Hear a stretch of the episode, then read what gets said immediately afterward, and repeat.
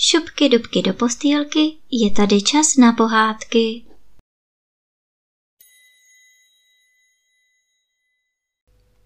Dnes vám budu vyprávět pohádku 12 lovců.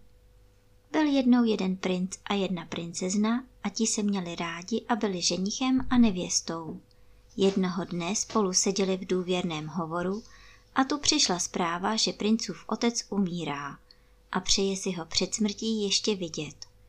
Princ se s princeznou rozloučil, slíbil jí věrnou lásku a v zástavu jí dal prsten s tím, že až se stane králem, přijede si pro ní. Když princ přijel domů, otec ho na smrtelném loži zapřísahal, aby se oženil s dívkou, kterou mu sám vybral. Princ byl otcovým umíráním natolik zarmoucen, že mu bez rozmyšlení vše slíbil. Pak starý král zavřel oči a zemřel. Princ se stal králem a když minula doba smutku, musel chtít nechtíc splnit svůj slib mrtvému a tak vyslal k té druhé princezně námluvčího a ti dobře pochodili. O tom, co se událo, se však dozvěděla jeho první nevěsta a bolestí nad tou zradou jí málem puklo srdce. Její otec král se vyptával, co se stalo a čím by jí mohl potěšit a ona si na něm vyžádala jedenáct dívek, které by jí byly podobné jak postavou, tak i vzhledem. Pak poručila ušít dvanáct roloveckých obleků, které si dívky i ona sama oblékla a družina vyrazila na dvůr bývalého ženicha. Tam se vydávali za lovce a žádali si službu. Mladý král svou nevěstu nepoznal, ale lovci se mu zalíbili a tak si je nechal u sebe. Mladý král měl podivuhodného lva, který byl velmi moudrý a uměl mluvit.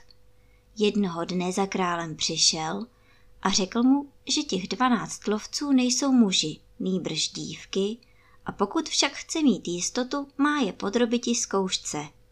Ať nechá v předsíní rozsypat hrách, krok mužů je pevný a rázný, a jsou-li to muži, hrách rozdupají a ani zrnko se nepohne. Však dívky cupitají a šoupají nohama. Pod jejich krokem se zrnka hrášku rozkutálejí po předsíni. Král poslechl rady moudrého lva a poručil rozsypat v předsíni hrách. Ale byl tam jeden sluha, který to slovci myslel dobře. Tak za nimi zašel a o zkoušce jim pověděl. Princezna družkám přikázala, aby potlačili svoji přirozenost a před krále předstoupili pevným a rázným krokem. Ráno si nechal král lovce předvolat a když se pak šel podívat, viděl, že hrách v předsíni je rozdupán na padrť. Ani zrnko se z místa nepohnulo. Řekl tedy lvovi, že se mýlil, ale ten se bránil tím, že král byl oklamán, že někdo zkoušku prozradil, ať lovce vystaví jiné zkoušce ať dá do předsíně rozmístit dvanáct kolovrátků, a jsou-li to muži, ani si jich nevšimnou. Jsou-li to však dívky, neodolají a podívají se na ně. Král opět souhlasil a poručil přinést kolovrátky. Ale sluha, co si lovce oblíbil, jim zase vše prozradil. A princezna svým družkám poručila, aby opět zapřeli svou přirozenost a na stranu, kde budou stát kolovrátky, ani okem nepohlédli. Král si ráno nechal lovce zavolat a ti, když procházeli před síní, ani okem o kolovrátky nezavadili.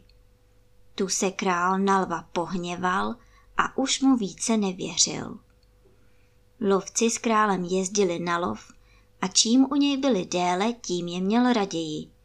I stalo se jednou, že byli zase na lovu a přišla zpráva, že králova nová nevěsta je na cestě. Když to princezna zaslechla, bolestí se jí zastavilo srdce a v mdlobách padla na zem. Král si pomyslel, že se jeho lovci stalo něco zlého. Běžel k němu a chtěl mu pomoci a stáhnul mu rukavici.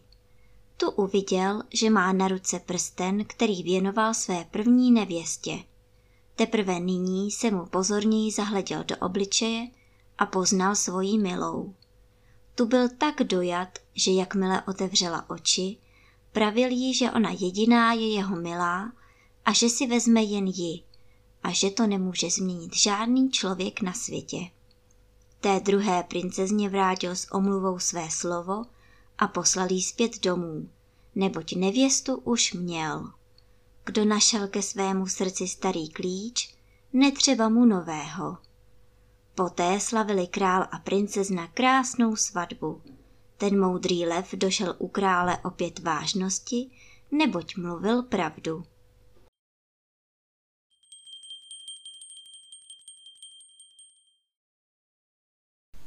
A teď už zavřete očička a krásně se vyspinkejte.